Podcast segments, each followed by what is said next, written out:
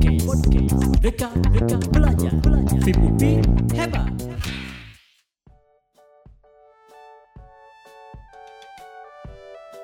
Bismillahirrahmanirrahim. Assalamualaikum warahmatullahi wabarakatuh. Teman-teman mahasiswa di mana pun berada Selamat berjumpa kembali dengan podcast MKDK Kurikulum dan Pembelajaran.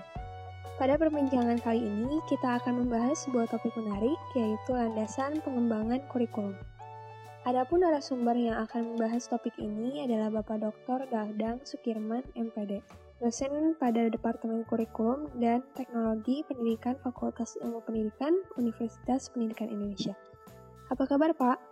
Eh, baik, Alhamdulillah dan semoga para mahasiswa semuanya sehat walafiat serta senantiasa dalam lindungan Allah Subhanahu wa taala. Amin, amin ya rabbal. Semoga Bapak juga selalu sehat walafiat.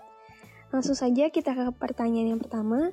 Menurut Bapak, sejauh mana dan seberapa pentingkah landasan kurikulum dalam pengembangan kurikulum atau program pendidikan?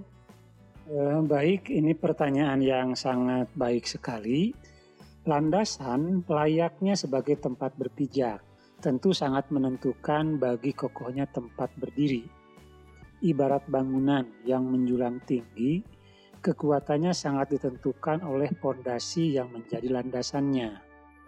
Jika suatu bangunan gedung atau jembatan roboh yang diakibatkan karena tidak kuat landasan atau pondasinya, kerugiannya hanya bersifat materi. Akan tetapi coba bandingkan, apabila kurikulum sebagai program pendidikan yang akan menghasilkan sumber daya manusia tidak menggunakan landasan yang kuat dan tepat, maka taruhannya adalah kualitas sumber daya manusia. Oleh karena itu, landasan pengembangan kurikulum memiliki fungsi, peran, dan kesedudukan yang sangat penting dan strategis sebagai landasan dan sumber rujukan bagi pembinaan, pengembangan kurikulum untuk menghasilkan manusia agar menjadi sumber daya manusia yang berkualitas. Baik, mengingat begitu pentingnya suatu landasan, Lalu apa saja landasan-landasan yang harus dijadikan sumber rujukan dalam mengembangkan kurikulum itu, Pak? Eh, baik. Tentu sebagai sumber rujukan, landasan selain harus kuat, juga harus tepat, selektif, sesuai dengan kepentingan pemanfaatannya. Karena kurikulum sebagai program kegiatan pendidikan, baik formal, non-formal maupun informal, maka pemilihan landasannya harus yang sesuai untuk kepentingan kegiatan pendidikan dan pembelajaran itu sendiri. Dari sekian banyak jenis-jenis landasan yang dapat dijadikan sumber rujukan untuk mengembangkan kurikulum, beberapa ahli mengidentifikasi dan menetapkan di antaranya empat utama landasan yang harus menjadi rujukan, yaitu yang pertama adalah landasan filosofis, yang kedua landasan psikologis, ketiga landasan sosiologis, dan keempat adalah landasan ilmu pengetahuan dan teknologi atau IPTEK. Baik Pak, kalau begitu mungkin para pendengar ada yang penasaran ingin mengetahui apa dan bagaimana penjelasan serta penerapan setiap landasan tersebut dalam pengembangan kurikulum dan pembelajaran. Oke, baik.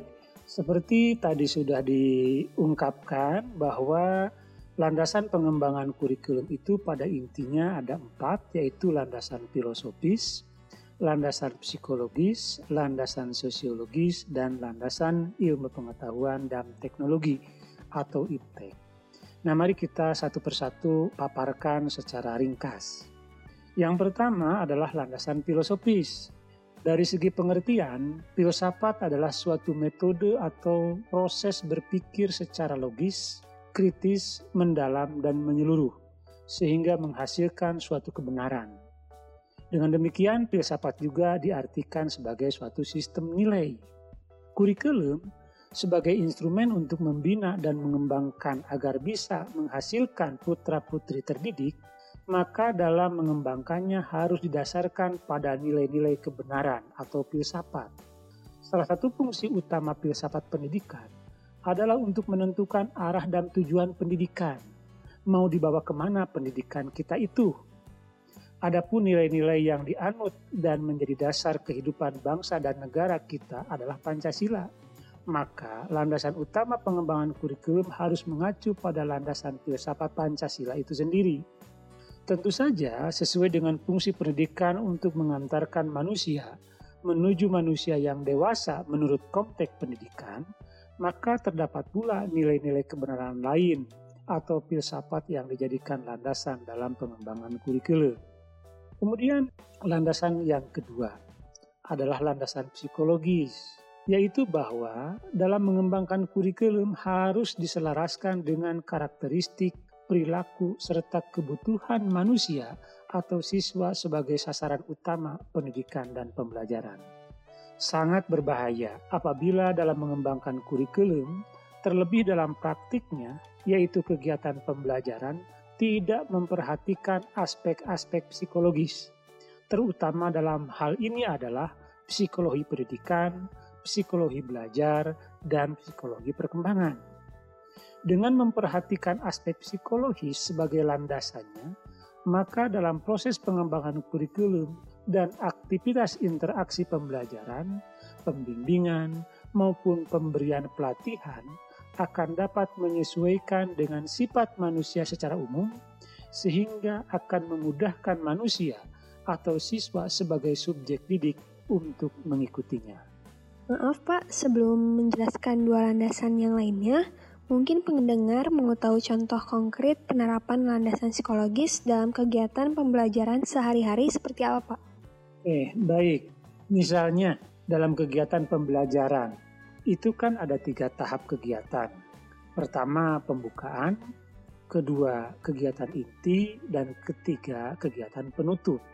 Dalam kegiatan pembukaan, mengawali pembelajaran, seorang guru jangan langsung pada inti pembelajaran menjelaskan materi pokok, tapi harus diawali dengan pembukaan yang relevan untuk mengkondisikan kesiapan mental siswa menarik dan menumbuhkan perhatian dan motivasi peserta didik.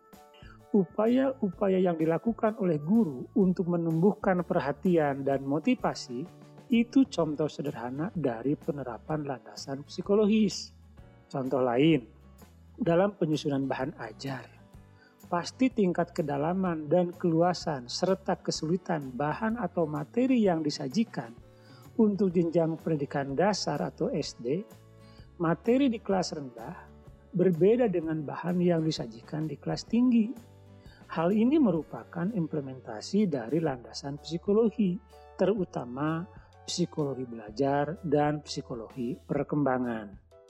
Baik, kalau begitu sudah cukup jelas ya Pak. Lalu bagaimana dengan dua landasan lagi yaitu sosiologis dan iptek dalam pengembangan kurikulum dan pembelajaran Pak? Eh, baik landasan yang berikutnya, yang ketiga yaitu landasan sosiologis. Perancangan kurikulum pendidikan dan kegiatan pembelajaran yang dilakukan sehari-hari harus membekali dan mempersiapkan para peserta didik sebagai makhluk sosial, makhluk berbudaya, mengenal dirinya, teman dan lingkungannya, baik lingkungan sekitar yang terdekat, terlebih di era globalisasi harus dapat mempersiapkan para siswa agar bisa bergaul di kancah internasional. Di sinilah letak urgensi landasan sosiologis dalam pengembangan kurikulum dan pembelajaran. Karena bagaimanapun, peserta didik adalah makhluk sosial, di mana keberlangsungan hidupnya akan sangat tergantung dan ditentukan oleh kemampuan menjalin kerjasama dengan yang lainnya. Untuk itu, dalam perancangan kurikulum, selain harus memuat materi yang membekali kemampuan dasar-dasar kehidupan sosial, juga penerapan metode pembelajaran yang membiasakan siswa dapat menjalin kerjasama, saling menghargai, seperti diskusi kelompok dalam pembelajaran di sekolah misalnya, merupakan salah satu contoh penerapan dari landasan sosiologis. Kemudian landasan berikutnya yaitu landasan ilmu pengetahuan dan teknologi atau IPTEK. Kurikulum disusun untuk mempersiapkan peserta didik pada kehidupan masa kini dan masa yang akan datang. Perubahan dalam kehidupan suatu keniscayaan Bahkan perubahan itu kadang-kadang terjadi secara tiba-tiba dan sulit ditebak. Demikian juga ilmu pengetahuan dan teknologi berkembang dengan sangat cepat dan bahkan sering menghancurkan kondisi yang sedang terjadi saat ini atau disruption. Oleh karena itu, agar peserta didik tidak tertinggal dengan perkembangan yang terjadi, maka kurikulum dan pembelajaran senantiasa harus selalu update, kontekstual, dan fleksibel untuk menyesuaikan dengan tuntutan dan perubahan yang sangat dinamis.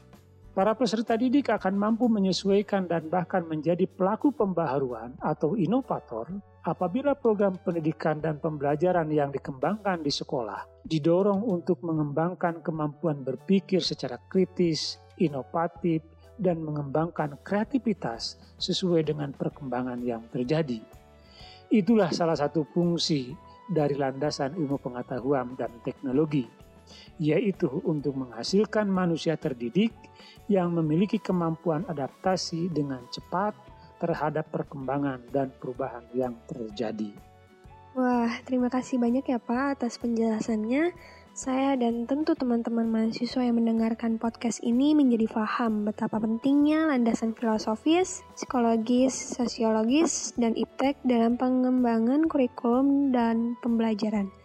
Sekali lagi, saya atas nama pemadu acara menyampaikan ucap terima kasih atas penjelasan dan perhatiannya. Sampai jumpa. Wassalamualaikum warahmatullahi wabarakatuh.